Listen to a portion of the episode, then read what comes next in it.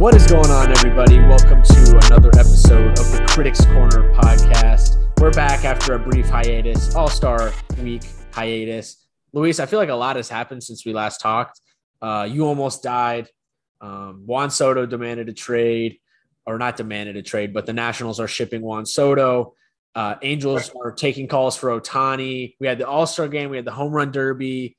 Uh, we have injuries galore, storylines galore, and yeah, like I said, you almost died as well in there. So how how, how you been doing?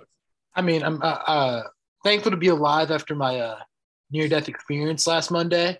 So so listeners, uh, I know we've been off for two weeks. Uh, two weeks ago, it was kind of difficult getting in the pod because we had other commitments, and so we had planned to do a double episode week next last week with the All Star game and review.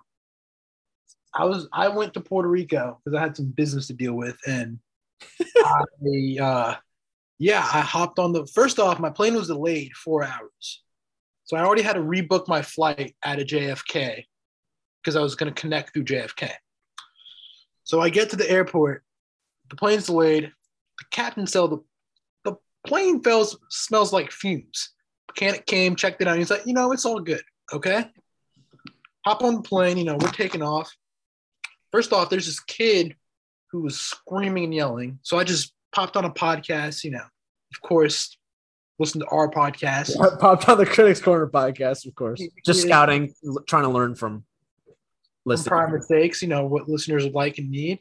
Yeah. And so, like, I had already taken a sleeping pill too because I was going to try to fall asleep because I had to fly a little bit. It's four five hour flight, and uh, pilot comes on the intercom and is like, "Yeah, we're getting diverted." And I look out the window and I was like, "Oh wow, the mountains look beautiful, the water looks beautiful." But then when I look out, I'm like, "Damn, we're really fucking close."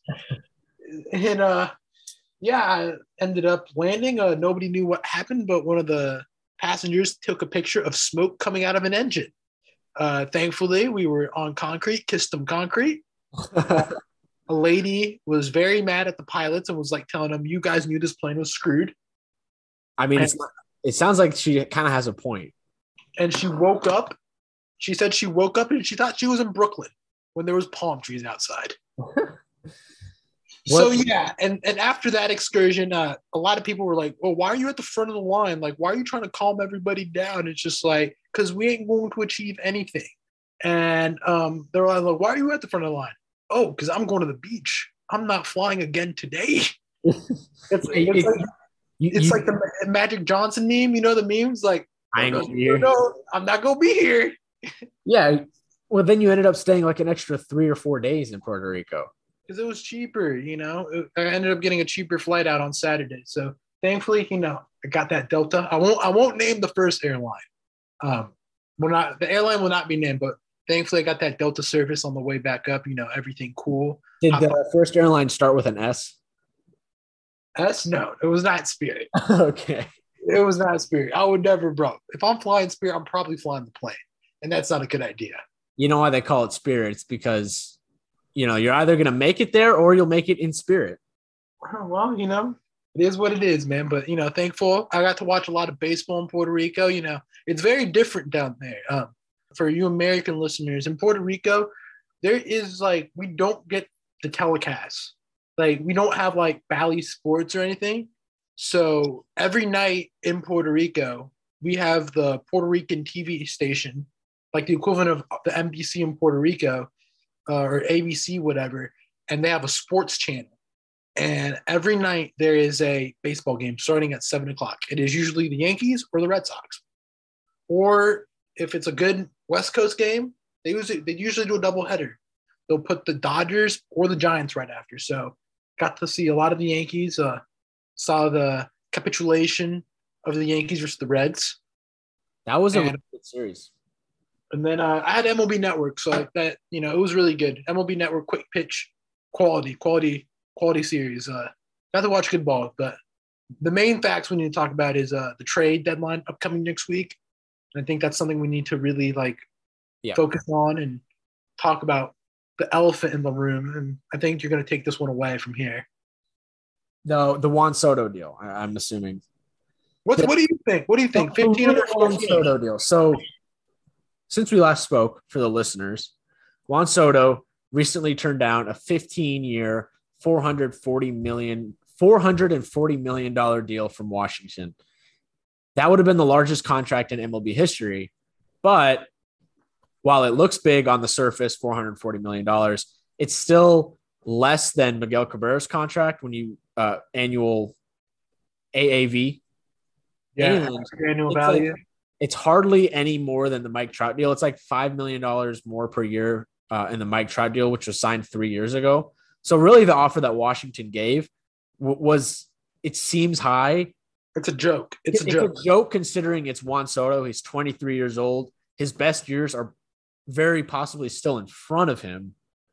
So now they're basically looking to to trade him at this year's deadline, and he'll still have three years of control. He'll have this year, next year, and the season after that of arbitration.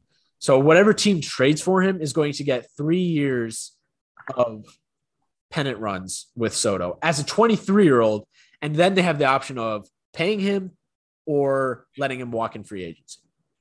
And naturally, this is going to be one of, if not the biggest haul in MLB trade history, due to the fact that Juan Soto is 23 years old. He's one of the best hitters in baseball. This year is having a little bit of a down year. He's had a great July. And he, like I said, he's 23 and he's already won a World Series. So he has the championship pedigree. People forget about that World Series. It was three years ago. I don't know why. Like people disregard the Nationals as a poverty organization. Like the, the chances are they've won a World Series uh, more recently than your team has. So put a little respect on their name.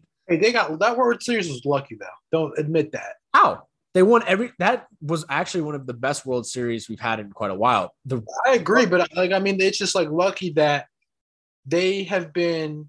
It's sort of like what the. If like we're putting it in other sports terminology for our non-baseball fanatics, it's literally doing what the six. They actually succeeded in trusting the process with the Phillies. Like if I had to compare it to a title, it would be the Eagles when they beat the Patriots. I disagree. I, I think it's if the Sixers and Joel Embiid and Ben Simmons winning a title. That's a good point because They you had, been- had everyone was healthy finally. Like Strasburg was actually healthy, and you had Corbin who was on. Scherzer stayed healthy that whole year. I think Corbin was an All Star that year, if I'm not mistaken, and the lineup clicked on all cylinders. So, yeah, everything kind of went right for the Nationals that year. And if I'm not mistaken, they were in the wild card, and it was that uh, hit to right field where Trent Grisham went under his legs and they scored a bunch of runs. So they barely got out of the wild card. We're getting off the point. The point is they're trying to trade Juan Soto, the, one of the best players in the league. This is kind of like trading. Kevin Durant. You could argue it's like trading LeBron in, in the early stage of his of his career. Not that Juan Soto is going to be as good as LeBron was in his in his sport, but it's, This is it's equivalent. let me just put the equivalent easier. This is like trading LeBron when the, the Cavs had the inkling that he wasn't going to resign, that Miami showed up. Right. And so, you know, we had this conversation a little bit, but it kind of comes down to the question of is he almost too good to trade? Because the the return you're going to get, I feel like if you're the Nationals, it's never going to feel like enough for one player for Juan Soto. and if you're the team trading for Soto, you don't want to give up your entire farm system plus a few major league pieces and be left with Juan Soto and not as not a ton around him. and your farm system's ravaged. so, so you're saying that, so play mock GM, play mock GM. If you're a contending team, why wouldn't you trade for him? If you're a con, I'm just saying it's difficult. But why wouldn't you? Well, if you're the, of course you want to trade for Juan Soto. He's one of the best players in the league. I'm saying, not- like, it's like, uh, it's like, what's his name? It's like Les Snead. Fuck them picks. Fuck them prospects. And like, I was watching MLB Network, and I forgot who's the MLB Network, the XGM, who does the know, MLB. yeah, he, uh, the Rockies, ex Rockies GM. Yeah, he was he was saying like, if you go back and look at the top ten prospects, let's say five years ago, like the hit rate isn't like crazy. That it's just like Of course not. And you, you have in your, you would have in your hands what you know is a top 10 player. which you have top 10 but you just have to have the monies and so right now Jon Heyman and, he, and this is where we're going to start playing mock gm he said that uh, there's 13 teams that want him. Pretty much half the league wants him, and, and of course, half the league should want him. The whole league should try. If you're a winning team or a team trying to con- contend, you shouldn't be trying to go get him. So the Padres, the Dodgers, the Yankees, Mets, Mariners, and others are interested, and the Cardinals. Now, my thing is, what type of return are the Nats going to get? And they said four to five top top young players, which by that meaning they want top ten system guys, and they want major leaguers with low service time, and they want to move Patrick Corbin. Which makes sense. My one gripe with the Corbin deal, which it's one of the worst contracts in baseball right now. He's owed 23 million this year, then 24 million, and then 25 or and then 35 million in uh, 2025 or 2024. But you're a bad team anyway. Like you can eat that contract. It's not like you're going to get 10 anytime soon. But at the same time, that bad deal. But at the same time, he's clogging up the system in a way. You, you, you can just be throwing dude starters and boom, you can find a diamond in the rough starter play in your system. Let the let, let the young guys cook. Like right, for but like for instance, in the second half of the season, you're going to see a bunch of teams move on from vets or just DFA vets because they're just going to want to see young guys just see what they got and see if they can cut for the major league roster next year or you know they're but, not there. Yes, I agree. But does moving making the team you're trading to take on the Corbin contract, does that diminish your return? Because if I'm the Nats GM, I don't want making the the team I'm trading to take on that Corbin contract diminish the return I'm going to get for Soto because 10 15 years from now no one's going to remember that that you got rid of that you got off that Corbin contract. Well, like in NBA when you trade for expiring contracts, no one remembers the expiring contracts. They just remember what you traded for. Well, just remember here. Here's my point in case.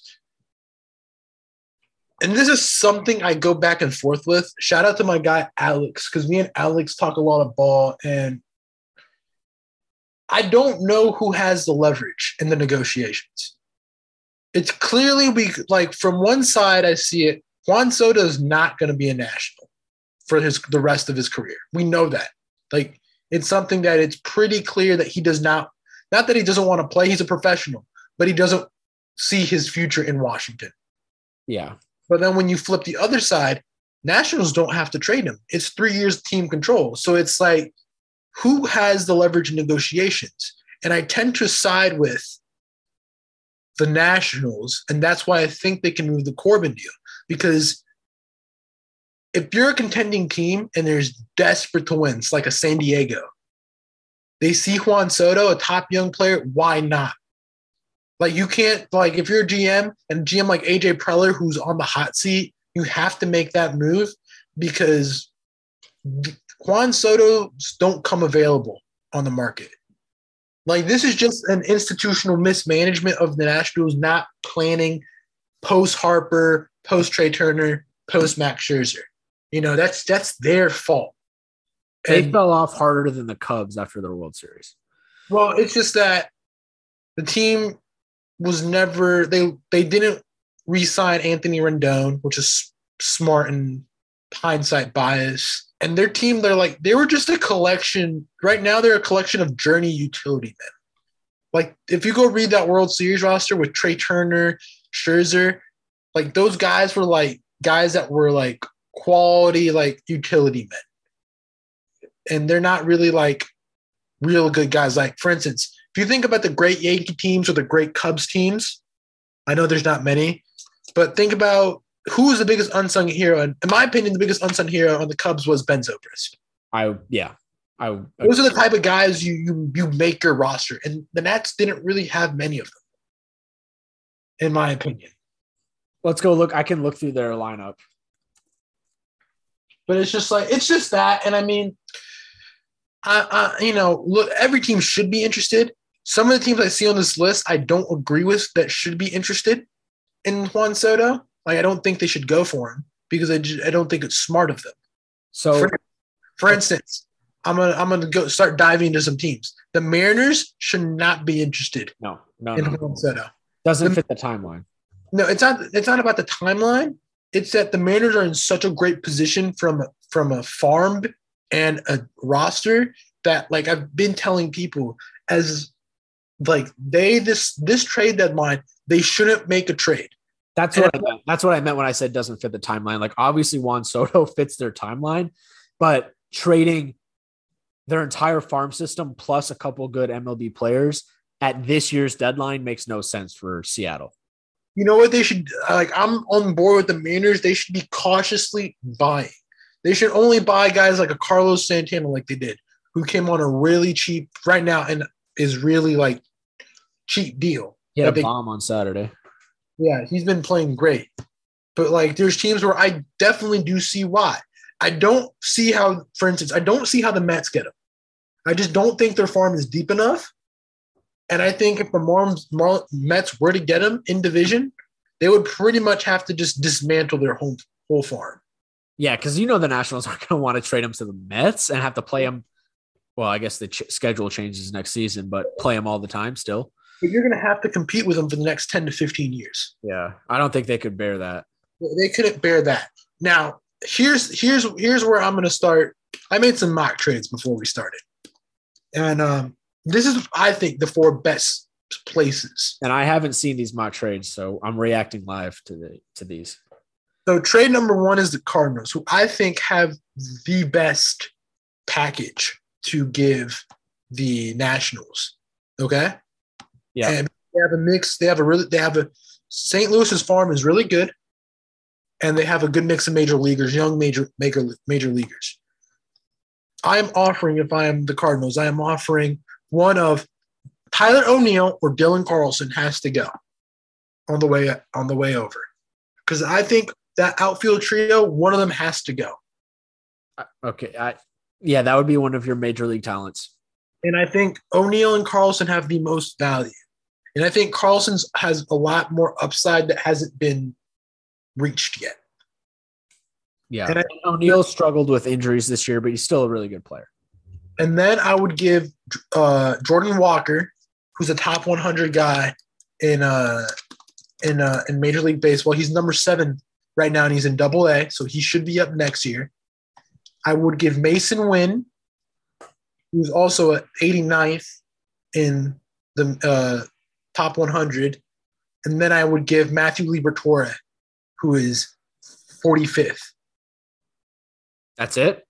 Yes, I I don't. Give I, me Nolan Gorman. I I would give no, but if I give Nolan Gorman, I, O'Neill and Carlson would probably switch to Harrison Bader. Okay, and then can you? I don't think that's enough. If I'm not, if I'm Washington, that's not enough. That's four. You, if you give Gorman, that's four top 100 prospects and one one really good young outfielder back.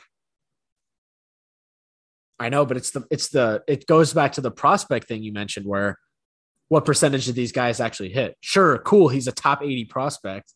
How many top 80 prospects have there been in the past five years? Well, here's the thing: they're those prospects are like they're due to come up, so they're almost like major league ready. Like Jordan Walker should be up fairly soon. Liberatore has been up. We know he's yeah. and so and then Masyn Winn played in the futures game, so he shouldn't. It's like two two years max. If I'm if I'm Washington, I'm asking for Gorman and then two of Bader, O'Neill, and Carlson, or even Edman and Brendan Donovan. I, I wouldn't. I, I I think that's too much from the Cardinals side because if you look Look at, at Juan Soto. I know it's Juan Soto, but I'm not giving. I only will give all all- max. I'll do will be Carlson or O'Neill, one of those two, plus Bader, and the and those three three uh, top 100 guys. Okay, or, or I do one of those two outfielders I stated plus Gorman uh, for Soto.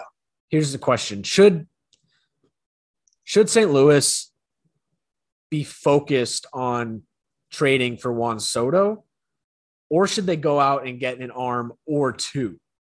Because the lineup hasn't been the weakness all season. It's been the rotation. We've talked about it all year. I mean, it's Juan Soto. Juan Soto's generational. You don't you don't say no to a Juan Soto. But is is one hitter and then pretty much destroying the rest of your lineup, Juan, Juan Soto can be insane. He can be the face of the Cardinals for the next 15 years. And I think if I'm the Cardinals, I will bet my chances that I will develop enough arms. Will the Cardinals pay Juan Soto half a billion dollars? They will because they'll probably move it on. Arenado is going to be moved on. Think about that. Arenado's contract's up soon.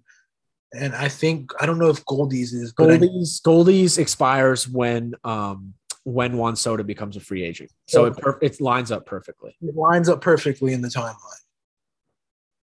Cardinals did not pay Albert Pujols, one of their best talents of all time, when he when he went to Los Angeles. I would love to hear Alden's take on it, but that's that's what I think. I think if I'm the Cardinals, I try to do it. I'm moving because screw it. If I'm not gonna if I'm not gonna hold teams to one or two runs, I'm gonna just try to outscore them. That that strategy tends to fail in the playoffs. But hey, think about a lineup where you have Tommy Edman hitting leadoff, and then you have Goldschmidt, who's right now odds-on MVP favorite, sandwiched with Juan Soto and Nolan Arenado. Think about that. It's a great top four. It's a great top four, but there's five other batters in that lineup too. But Harrison Bader, who's a, who's great defensively, if, if he stays, if he stays, I'm saying that Juan okay. Yepez is very underrated. Brendan Donovan's also very underrated. They got Yadier Molina, who is a, Puerto Rico still. Did you see him? I did not see him, but he was on the island. I did see the video of him. I did get my dad actually. Sorry, did invite me to go to that game. Funny enough, where he kicked the ball at the ref. I decided not to go see uh, Puerto Rican basketball league. So oh right, right, right. The playoffs, but uh, but yeah, no, I I, I really like they have enough depth to like take a hit. Let me let me hear your other offers. Okay, next offer, we're going to your New York Yankees, and here's my here's where I'm going to preface this New York Yankees thing.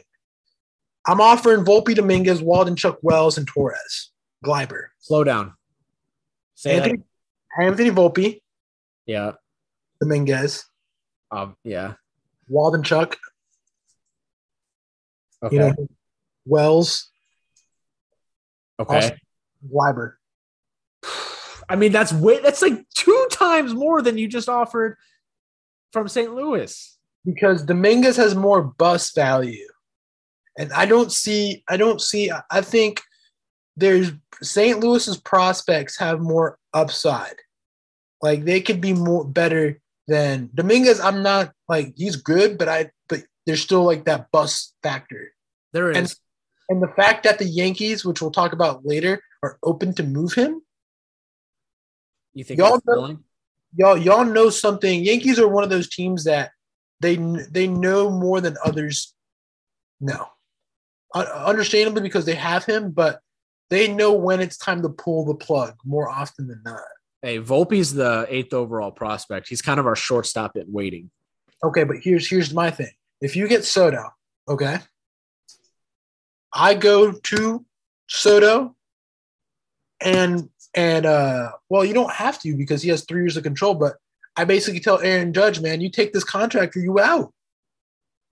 Because I am assuming that they will be able to clear their those contracts, and by, by contracts I mean they'll be able to clear Chapman this summer. I think Donaldson's up in the next year or two, correct? Yeah, next year or two. I think he has another year of control left. Okay, you can you can you can probably get at him out. Giancarlo, maybe you can clear out to a team like San Diego because they're needing a power bat, and he is a Southern California kid. Same thing with Joey Gallo. Gallo can, I know Gallo sucks, but hey, these GMs love potential. And they're suckers for it. That some team will be like, hey, we can fix you. It's like, you know, yeah. every, it's like a, it's like, the, it's like a girl, man. There's a lot of girls that are like, hey, this guy's a project. We can fix him they will take the chance and take the risk and deal. I think it. Gallo is a, he can be a serviceable big league player. He's just one of those guys that does not fit New York City at all. It was a bad move from the start. I think if he got a fresh start in a small market like where he was in Texas, he'll be fine. Well, that's New York is for him. Well, that's what I'm saying. You you take the some team will take the risk. And and by the way, Chapman's gone after this year. He's uh expiring. And, Twenty mils gone. So is Gallo. So so is Gallo can get moved. And so then if I'm Steinbrenner, I know Gleyber laid some heat on the Steinbrenners last week. So he might not be on the good graces of uh, Mr. Cashman. But if I'm Cashman the Steinbrenners, there's two guys in Boston that aren't very happy, you know? And I go and back up the Brinks truck. I 5 theft settings. Like, did you hear about that? The I 5 uh, in LA, the Brinks truck that got stolen? No. 10, at least $10 million stolen, up to 100 I go and back it up to Xander Bogaerts and Rafael Devers. And, and look, I tell Judge, you either want to be a part of this or you're not, because we will go spend money.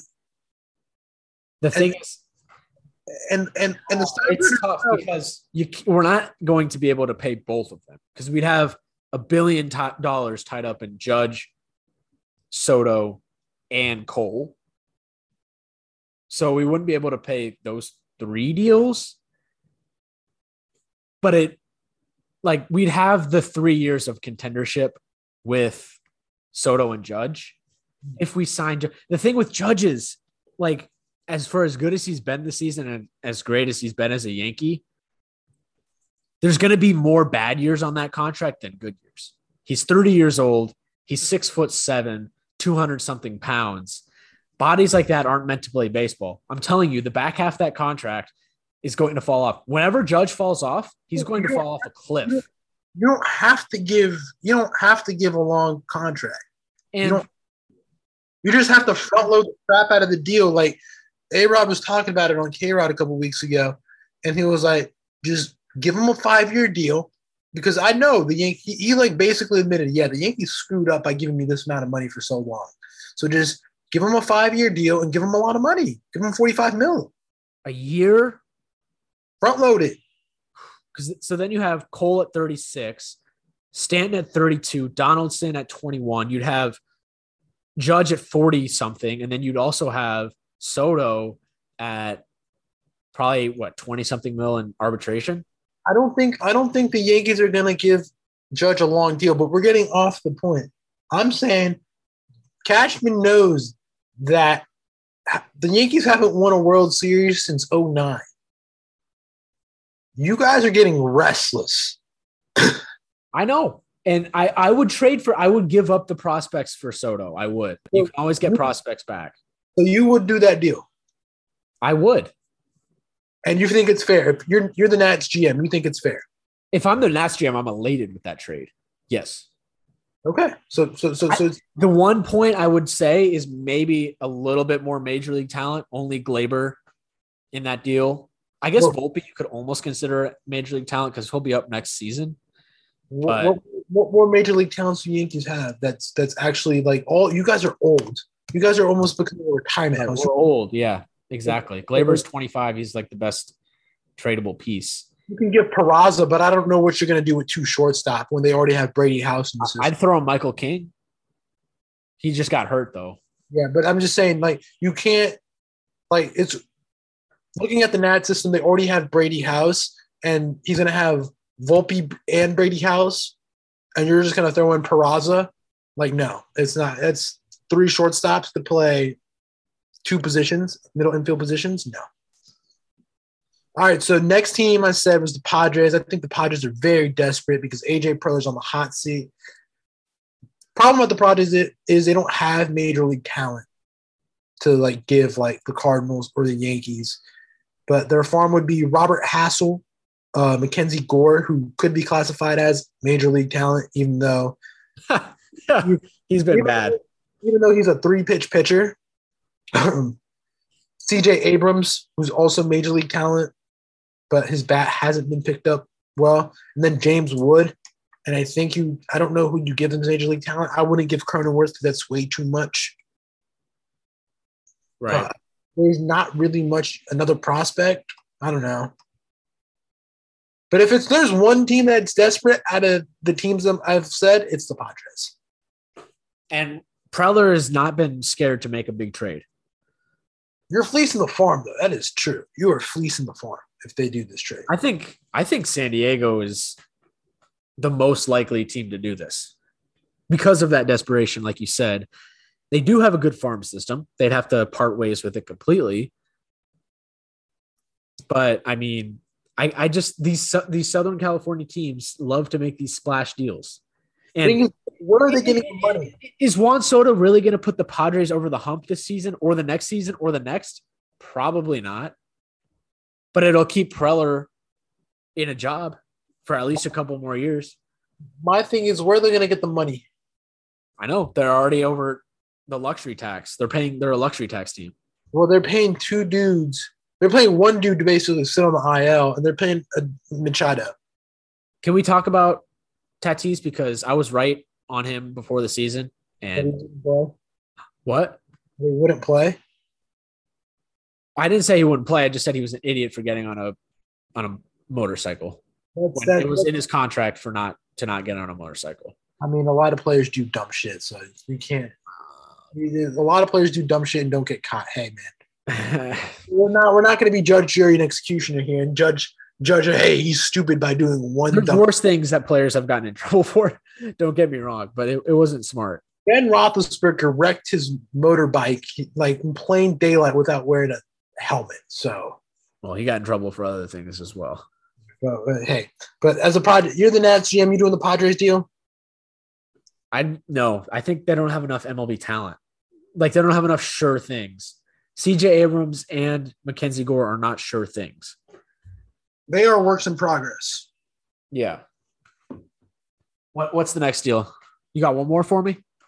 The Dodgers. Mm, probably.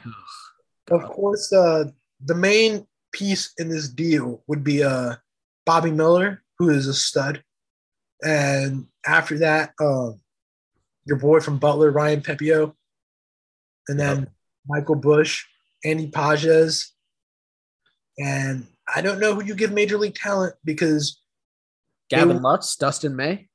They won't give Gavin Lux because I there's been countless deals that Gavin Lux has been rumored to be in, but they think he can be like not Jeter esque, but like be their one club guy, you know, loyal to the Dodger blue. So they really like him. So they don't really have a lot. Maybe Cody Bellinger, but yeah, what's his trade value at this point? he's a reclamation pot project at this point. Uh, there's not really much young MLB talent because Dustin May just came off Tommy John. Right. And he's, yeah, he just threw a rehab start on Friday, he but he's not ready. So, uh, they, they had, it's weird. It's almost like they don't have enough tradable MLB assets as well. Well, they have the farm because I could have put the farm. They don't have the MLB. I could have put in Diego Cartaya, but it makes no sense to trade him Cartaya because they already have Keibert Ruiz from the Dodgers. Like it's like they picked. I kind of tend to imagine that they picked Keibert over Cartaya. There's like, a good chance that happened. Yeah. So it's just like the trade. Yeah. They have familiarity with the system, but I don't. I don't see it. So they have a lot of it. Maybe Max Muncy. Oh no, he's been god terrible. I know he's been horrible, but what about would you Trea Turner's an expiring? Would you ship him back to Washington? Why would Washington do that? Why would Washington do that? And then why would the Dodgers do that? I kind of tend to think they would need a third team to get that major league talent. And how often do three team deals happen in baseball? The last three team deal that I can think of at the top of my head and see if you we have telepathy, but guess. Really old trade, like 10 years old. Oh God. Give me a team. It was with the Dodgers as well. 10 years ago? Was it position player? Yes. 10 years ago. Uh Price? No. Who? Yes, keep guessing. It's not Price because Price, I, I, think Price was a three way deal, but I don't remember. Was it Puig? No, Puig was a Cuban sign. But he got dealt from what about old Bauer? That was a three team deal. That was, but that's not the one I'm thinking of. Let me think. I hate this player, by the way. What'd you say? You would hate this guy. Ooh. Like Wow. you, if you once I tell you the name, you'll be like, "Oh fuck, how did I not know this?" Like you're gonna be really mad at yourself. The listeners are The listeners are like, it's it's very oh like Manny, Manny, Manny. yes, yes, Yeah. Three team deal, three team deal. yes. It was with the Pirates, which I'm double checking because I thought Jason Bay also went to away. So it was Yeah, it is. I'm looking at it right now. Jason Bay went to Boston. Uh, Boston sent Craig Hansen and Brandon Moss to Pittsburgh. Dodgers sent, sent Andy LaRoche and Bryan Morris to Pittsburgh, and Manny went to LA. Yep. And he he really didn't do much. And if I am not mistaken, He wasn't he was decent, but it wasn't like old Manny. But you it know, wasn't prime Manny in Boston. I don't know. I think syringes got in the way at that point. What do you say? Syringes got in the way. You know, people forget Manny Ramirez was on those really good Cleveland teams in the late '90s. He was, but regardless of the fact, out of the four teams I just listed, which one trade do you, do you team makes the most sense? You know, if I'm being honest, if I'm the Nationals, none of those deals like knock my socks off, and I don't have to make a deal this this trade deadline. You can get the same similar returns, if not more, in the winter. So if I'm if I'm Washington, I'm only taking the perfect deal. Like oh, it would almost have to be an overpay. So I think St. Louis could overpay if they throw in like one of uh or two of Bader, O'Neill, and Carlson. Or you could get maybe an overpay from San Diego throwing in a Cronenworth. The Yankees, I would argue, have the best upside prospects. Like Dominguez could be a generational talent. I had- what? I think the Cardinals prospect package is better. we talked about the Cardinals prospects all the time. They're not going to be like generational talents. They're going to be solid big leaguers for a while. They're going to be like the Kolten Wongs of the world. I disagree. I think they'll be good to like very, very good MLBers, like potential. It- it- I would say I would say right now the Cardinals or the Padres are my favorites. We've been talking about this for a long ass time. Yeah, but regardless, I, I I agree. I don't think they should. They should. I think they should wait to the winter, in my opinion. They should what? Wait Wait till the winter. Yeah. I don't- I don't get the rush to like trade unless somebody overpays. So Okay. Uh, there's also rumors that Ohtani or the Angels are taking calls on Ohtani, who has one year of team control next season. He's in arbitration, and then he'll be a free agent in the winter of 23 24. I Should they trade him? Should they trade him? no, I don't see the rush either Why? because they can probably get a bigger package in, in, in the summer, in the winter, actually. But you would trade him at some point. At some point, because that team's going nowhere. That boat, like they should just blow the whole thing up because that team's not going nowhere. Like Trout should get traded, Ohtani should get traded. If I'm Ohtani, like I hope I don't get traded so I get to pick where I go because I think it really. I think he's one of those guys that can't go to a big market either. I don't think he can pitch in New York. I don't think he, I think he wants to stay on the West Coast. He does because I did read an article that um, said that the best meeting in his free agency was the Yankees, and he told Cashman, "Thank you very much. You were my best being, but respectfully, I do not want to play on the East Coast. I want to stay on the West Coast. The only place I will go eastward is Texas." so east so east coast but if you're the if you're the angels like you're going nowhere with these two generational talents you could get quite literally the best return in trade history now these guys might be too good to trade like the the angels might never get a package that they're satisfied with but if they were able to somehow work out a deal two deals it would be the, the biggest trade package in history and you'd be able to build out a more balanced roster. Right now, there's so many holes in the Angels roster, and they have these two stars, but everything else kind of sucks. If they moved off, they would be able to get star power and also a more balanced roster. Fill out that back end of the rotation, fill out the other infield spots, fill out the outfield. Like they've been searching for these guys for so long. The only problem is the owner loves the idea of having Ohtani and Trout as like his headline guys, his stars, his flashy items to draw tickets and sell a ton of merchandise. Lord knows Ohtani's been great for merchandise for the for the Angels. The Japanese listeners, man, those Japanese people are probably buying the crap out of the jersey. And just in general, I mean, he's a popular player. Everyone loves Ohtani. Like I've never met anyone that doesn't like Ohtani. He's kind of like Giannis. Have you have you watched his uh, GQ te- uh, five essentials? I have not. You should definitely watch it. I didn't know he went on there. I love the GQ YouTube videos. Yeah, his, his GQ essentials video, and it's just so hard to hate on the guy because when he was going talking about the things, it's like you you'll see. I don't want to spoil it, but like it's a good watch. It's it, it's because you you know you'll see some weird stuff. Some some of the like he put on some weird stuff, but once you're like, ah, this makes a lot of sense. He's got drip. He got drip. I'll give it to him. But regardless, you know, I don't want to touch this too long because the Angels are a dead franchise. Just pure vibes FC out there. That part, they they might move to Vegas just to save their fucking fan base. Well, they were weren't they rumored to move somewhere? They uh, their lease, I think, or something, and 2025 ends. So I, I wouldn't be surprised if, hey, Oakland stays in Oakland. We signed it. Or I don't know, but hey, that's a dead team. Um, I want to touch on the trades, potential trades we can see next week.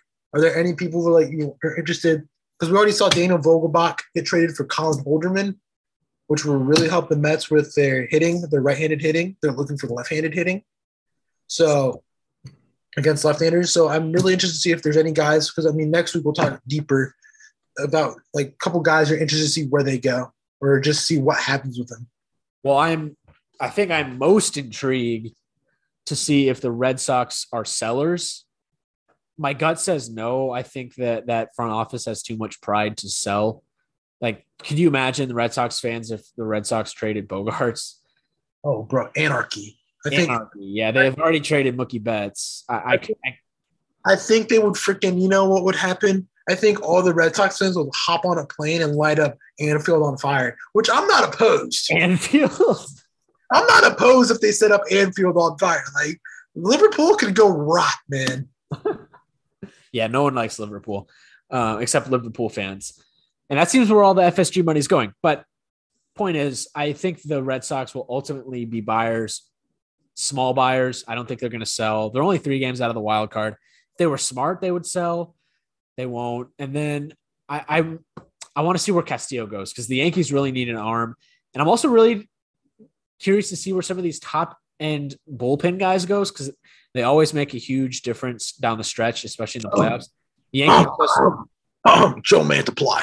Joe Mantiply. The Yankees just lost Michael King. Chad Green's already out for the season. Loaisiga and Britton are slowly coming along. Like the Yankees bullpen all of a sudden is very weak, and we need another arm.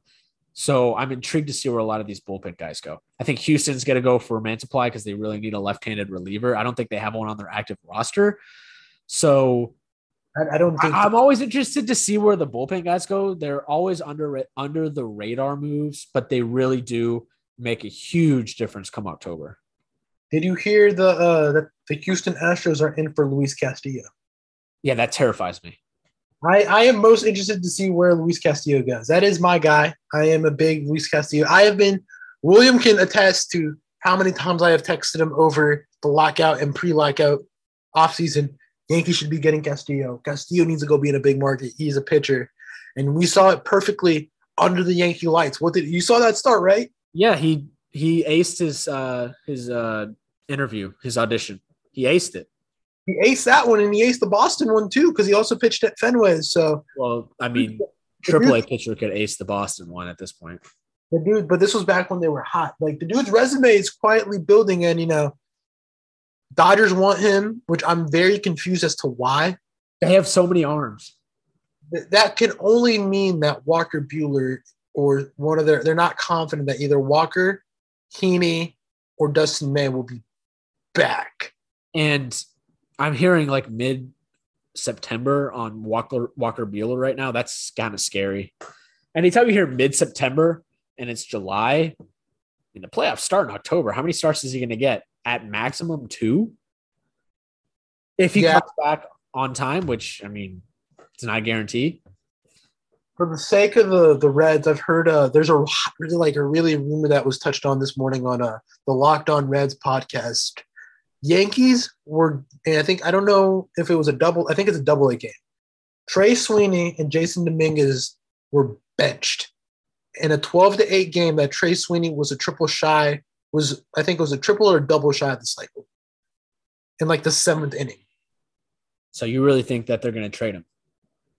I don't know, but I don't see why you bench him in an eight to seven game. You already put up eight runs, and the guy was only. Well, they're not going to trade Dominguez for Castillo. Are you crazy?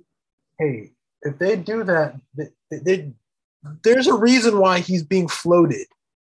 Like I think this is the first year we've heard that he's been actually like floated. Other years we've heard he's like absolutely untouchable, but he's getting floated. So it only means that the Yankees are finally open to moving him, or there's something we don't know about him. Because the Yankees want to win a freaking World Series now. They know the window is now.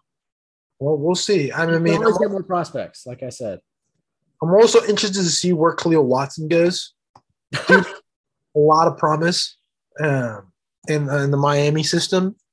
Uh, he did some choice uh, actions, and there's something going on. And you know, he he is a top prospect, was a top number first overall draft, pick, first round draft pick.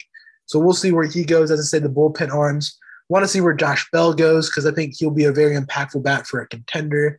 Heard that Houston is also in for Josh Bell, which is scary because if you only had a dude that's hitting 300 on a shit team in Washington, imagine what he'll do being stacked in a lineup with Kyle Tucker, Alex Bregman, and Jose Altuve. Yeah, the Astros are terrifying. I don't I don't see that their system's out. Their system's not that deep though. I don't see they don't have like the talent that other teams. So those are two or three guys I'm interested to see. Um, like I said, it's next week. We'll see what happens. Yeah, it's August second, so next Tuesday. I mean, those guys like under the radar guys like Tyler Mahle that could get moved. Interested. He, I think he's a very quality pitcher seen Noah Syndergaard get floated around. Interested to see what Atlanta does. I think Atlanta's a sneaky team. I don't think they'll be making a big move, but hey, Alex Anthopoulos is not scared. We saw that last year. The Braves will get some random reliever that is an analytics darling and ends up playing a huge role for them in the playoffs. That, that's the Giants thing, but I'm, I mean, also Giants is sellers potentially. Yeah, they're fraudulent want to see what they do. I, I, was a big Giant. I was on bandwagon, but this past weekend series with the Dodgers really hurt their uh, playoff chances. Yeah. So we'll see. I mean, a lot of big second half things going on. I mean, what, what will the Yankees do in the deadline? Will the Yankees keep it up? Will that whole starters keep it up? How will Domingo German pitch? Britton's coming back. Um, will the Red Sox continue to capitulate in front of our eyes? Can the Orioles stay hot? uh, or even sneak into the wild card. Um, Seattle's making a push. Like Can Seattle make the playoffs? I think they will. So first time in a while in like what early 2000s, longest playoff drought in North American sports. So those are some of the storylines. I'm, I'm more interested in the A though because the NL is kind of like dry. The only the only major NL storyline I'm looking at right now is Braves Mets, who wins that division. I've kind of written off the Central because I mean that's no one's going to win or contend in that division anyways. And then the West is the West. The Central, like can the can the Mets hold off Atlanta? We've been talking about this the entire season. I don't think so. I'm a big Braves guy. Yeah, yeah. Can Philly make the playoffs? I mean, Miami's five out. San Francisco is falling off a cliff all I'm saying is if you're losing 10 to 2 to the Reds, you are not serious. Yeah. Like Jonathan India just hit a grand slam versus the mm-hmm. Marlins. So wait, who who's playing the Reds right now? Marlins. Oh. So I'm it'll be interesting. And the NL's dead. I mean, I hate watching NL Central games. I just freaking hate the Brewers so much with a burning passion. I hate I, the Brewers and the Cardinals piss me off. The, the Cardinals, like we said it before, they're that cute chick you see the bar and you go talk to, and she has a dead personality. And you're like, come on, man. Right. So, and, and we'll get Alden on soon to talk about more of that. Um, All Star game was last week. I think the Yankees made a statement. I think you can take this one away. A lot of subtle jabs at the Steinbrenners and Cashman and company. There were, there were. Judge had that awkward interview with the ESPN lady. Um, And then they, I think Nestor said something uh, about Center field with Trevino. he just caught the fly ball when he was pitching. He said something like, uh, "Well, we don't have to pay him, or we're paying him, or something like that." And Gleyber liked to tweet talking about, I don't remember what it was. The Steinbrenner's going cheap. So essentially, the tweet for you listeners, it it went like this. He went and talked about and said, "Oh, Yankee fans expect the trade for Soto, even though they didn't pay Machado or Harper, which is kind of not true because they Stanton was a better value deal at that point in time. They didn't trade Miguel Andujar and some other prospect for Gerrit Cole when they had the chance to when he went to Houston. And there was another one that they made a point out, and they were like, and, and then at the end of the tweet, it's like you expect them to trade for Soto and pay him five hundred million. Which, Yeah. yeah, it's a valid point. Very valid, but I mean, Yankees had some signs. Um, What about the game itself? The game itself was fun. I like the game. A lot of people crapped on the game. I really missed Joe Buck this year. Not gonna lie. Yeah, Joe- where was he? he's on ESPN. Oh, right, right. So I, I, it's not the same without Joe Buck. As much as I hate Joe Buck as a commentator, I his presence was missed. Um, I did like that instead of having those two bozos talk, they had uh, the um, the mic. They had they had the mics on. Uh, was Smol- was Smolty on? I don't even remember who it was, to be honest. But but it, it wasn't Joe Buck. But regardless, I like when the Trevino conversation and Nestor Cortes were mic'd up. That was I like- probably the highlight of the game. I liked when Max Fried was. I like the mic'd up parts when they mic'd up the guys. Very very good, very Yeah. good. Um, honestly, it's an All Star game. It's for NL NL NL AL bragging rights. AL continues to dominate. You know, Dodger Stadium, perfect venue for it. yeah, they, it was just all around a great game. I mean, you know, it was the most viewed All Star game this year out of the Big Four sports. NHL. What? I'm NHL. No, Major League Baseball was the most viewed All Star. Okay, good. I mean, MLB has the best All Star game. Better than A- NBA, NHL, Pro Bowl, all of them. Does MLB watch the Pro Bowl? Uh, no. MLB racked up seven seven million viewers, in excess of seven million viewers, were all of them had six, six something. MLB ended up getting seven plus. Do you say all of the other ones combined? No, I'm just saying MLB got seven million plus, like seven point something, That's impressive. and then the rest got like an M, like an NBA, NFL, and NHL each got six plus, like six something. So it was quality. What about what about the home run derby? You watch that? J Rod, J Rod, the J Rod show. Yeah, so I bet on Julio Rodriguez to win. He was like plus one thousand, and Soto won the final round fair and square. But I do take a little bit of issue in the fact that Julio Rodriguez hit over eighty home runs.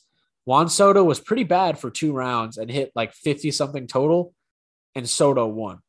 When Rodriguez hit like thirty more home runs than him, we kind of have to do something about that to fix that. Julio went through the freaking ringer. Julio went through like first round. Who did he have?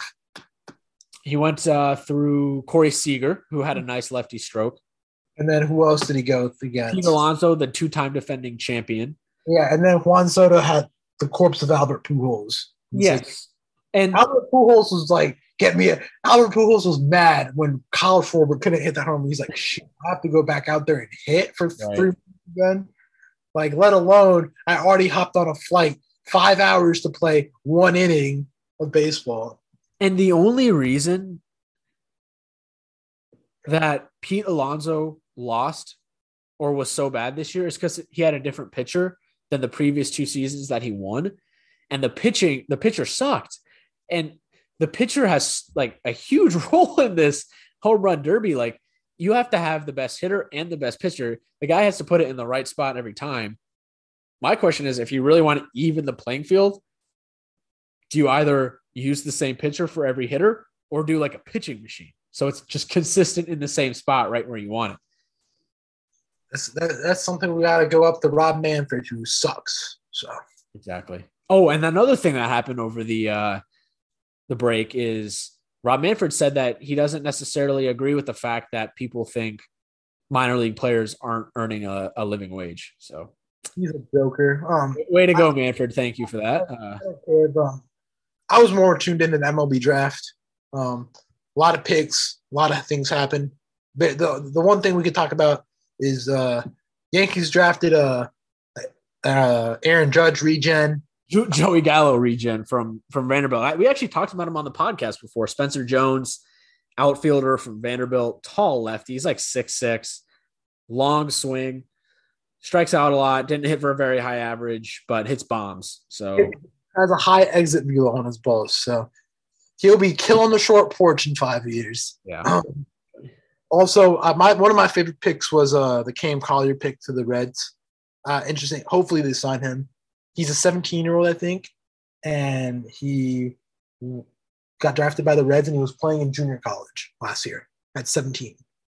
So, Kumar Rocker to the Rangers at three. so yeah, it's interesting. We'll see him in a couple years. I mean, a couple picks I'm interested. Did not like that Zach Neto pick. I think he went to the Angels. I don't like his swing at all. So, What about uh, Jackson Holliday, number one overall? I mean, I don't know. It it was between. I wasn't my my guy Tamar, Tamar got drafted three, and it's Tomorrow So- was my guy as well. I, I hopped on the bandwagon, but you know, I don't know. I just hop on your bandwagon sometimes, like the Austin Riley bandwagon, which you're not taking any applications for right now, right? Um, I mean, you like fans that know about him, like you've known about him, but like now, if you're getting on the bandwagon, nah, I've been on the bandwagon since the guy came up in like 2019, 2018. Ain't taking applications. No applications are being taken at this time. So Yeah, he's a future MVP. He, he's actually a sleeper National League MVP guy. The only problem is Goldschmidt's uh, on another planet right now. So, game of the week. oh, you wanna? We can go through that quick. Yeah. So get out. Yeah. All right. So team of the week, we're gonna do from the 11th of July through the 24th of so yesterday, um, roughly like basically a full week and some change of baseball. Um, so kind of reflected our fantasy matchup for the past week. Uh, catcher, we got Sean Murphy from Oakland, 11 games, 48 plate appearances, two home runs, six ribbies, 359 average, 479 OBP, 212 WRC plus, and a 0.9 war.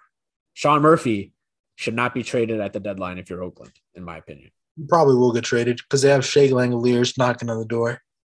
So I mean, it's Oakland. They'll probably trade him.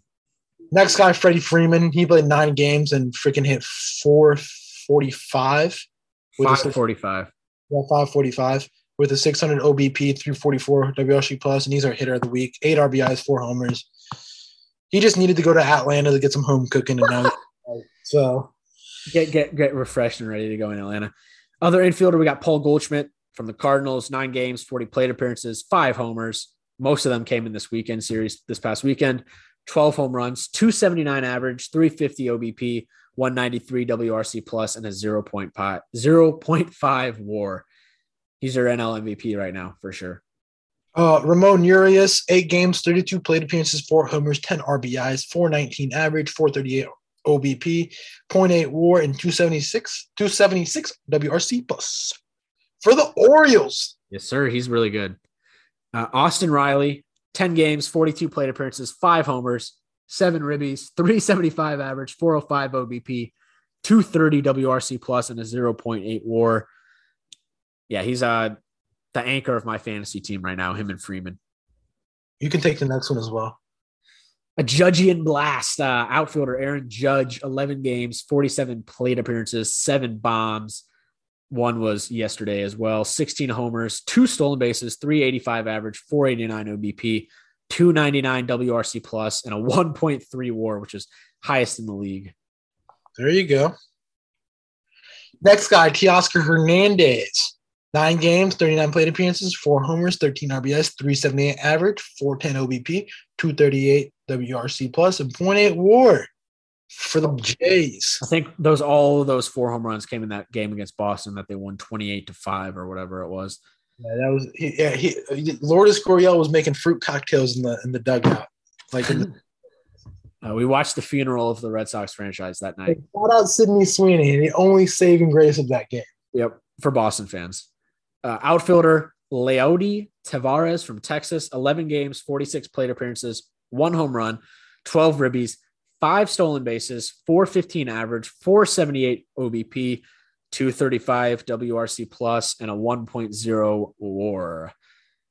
And our utility guy, Matt Chapman, nine games, 39 plate appearances, three homers, nine RBIs, one stolen base, 382 average, 462 OBP, 239 WRC plus, and 0.8 war. Pretty much another Toronto yeah. player.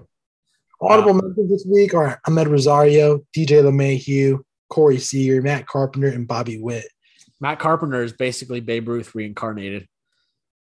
Starting pitcher, take it away. I got Gerrit Cole. He had three good starts, went six innings plus in every single one, only five earned runs, uh, three walks, and a lot of strikeouts. Dylan Cease's our second one. There's no reliever because the relievers didn't stand out. And it's a pretty, not gonna lie, going on the TV schedule of the week. It's a very shit week for baseball. They did not Right, really, really get the really get the guys fired up for for the next week here. Yeah, there's not really. The only really thing front end of the week, we only got the Subway Series starting tomorrow night, two game set. Yankees Mets. We got Jordan Montgomery versus Taijuan Walker tomorrow night, and then we got Domingo German for the Yankees on Wednesday versus uh, Max Scherzer. Not very. I'm not very like. I don't get up for that. Like, I love the Subway Series. Yeah, but uh, regardless, we also have at the end of the week. It's a little bit better. Mariners and Astros. I mean, we could watch that, even though we just had that last weekend. Apple TV sucks again. Um, and the other game that I circled was Guardians Rays, was which could be low key all right. I mean, not much. Guardians are pushing. Twins, Padres too could be also good at the end of the week. Um, and then ESPN has decided to just shove, shove the Cubs down our throat. No way. Cubs Giants in San Francisco next weekend on Sunday Night Baseball. Oh my. Saving grace is Carlos Rodon is pitching that Sunday night game. So if you want to watch Carlos Rodon strike out 10 plus, sorry, 10 plus, and you want to cash in on a couple parlays, take a Giants money line and Rodon strikeouts over. Yeah.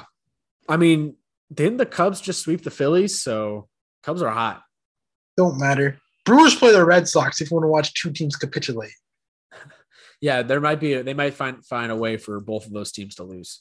You got the Battle of uh, Pennsylvania too, Phillies versus Pirates at the end of the week. That's a good series. Nah, I'm not watching that. Pittsburgh's not bad. Oh my God, Peacock decided to shit on us. Uh, no OBJ. Um, Tigers, Blue Jays. Man said no OBJ. Uh, Tigers, Blue Jays. My God. where that's in that's in Toronto, isn't it? Yeah. Oof. How do you? Tigers how- Tigers are probably the biggest disappointment of this season. Tigers are up like big right now. They shell. They shell the what's his name, Manoah. We haven't even talked about Eduardo Rodriguez and that whole situation. That's like a huge deal in Detroit right now. Well, really? We can talk about it next spot because I think we've been going on for like two hours, right? Yeah, we- like an hour and a half, I think. Yeah, that Rodriguez thing, like that's all they talk about on sports radio here. Yeah, we can Yeah. talk about that next week. We'll leave that as a cliffhanger for next week. that's a that's a good week on the pod, you know. I hope you enjoyed our 45 minute Juan Soto conversation. I mean, it's trade it's trade season, so it's it's exciting time of year. It's Hug Watch 2022. What? Hug Watch. Tug watch? Hug Watch. Hug. Oh, hug watch? Why? You know how they always come out crying. Oh, yeah. Clubhouse, you know. Juan Soto might come out popping bottles. Hey man, Juan Soto's probably gonna get walked this whole week. Not gonna lie. If I'm facing the Nationals, I'm just gonna walk him. If I'm the Nationals, I'm sitting him. Hey, I, I don't care. But regardless of the fact, thank you for listening this week. Hope you enjoyed an episode. Rather longer than usual, but you know, Juan Soto is Juan Soto. Yeah. Hope you guys enjoyed. We'll be back next week. Might do Monday, might do a Tuesday deadline podcast. We'll figure it out. But thank you all for listening to this episode, and we'll catch you guys on the next one. Peace out.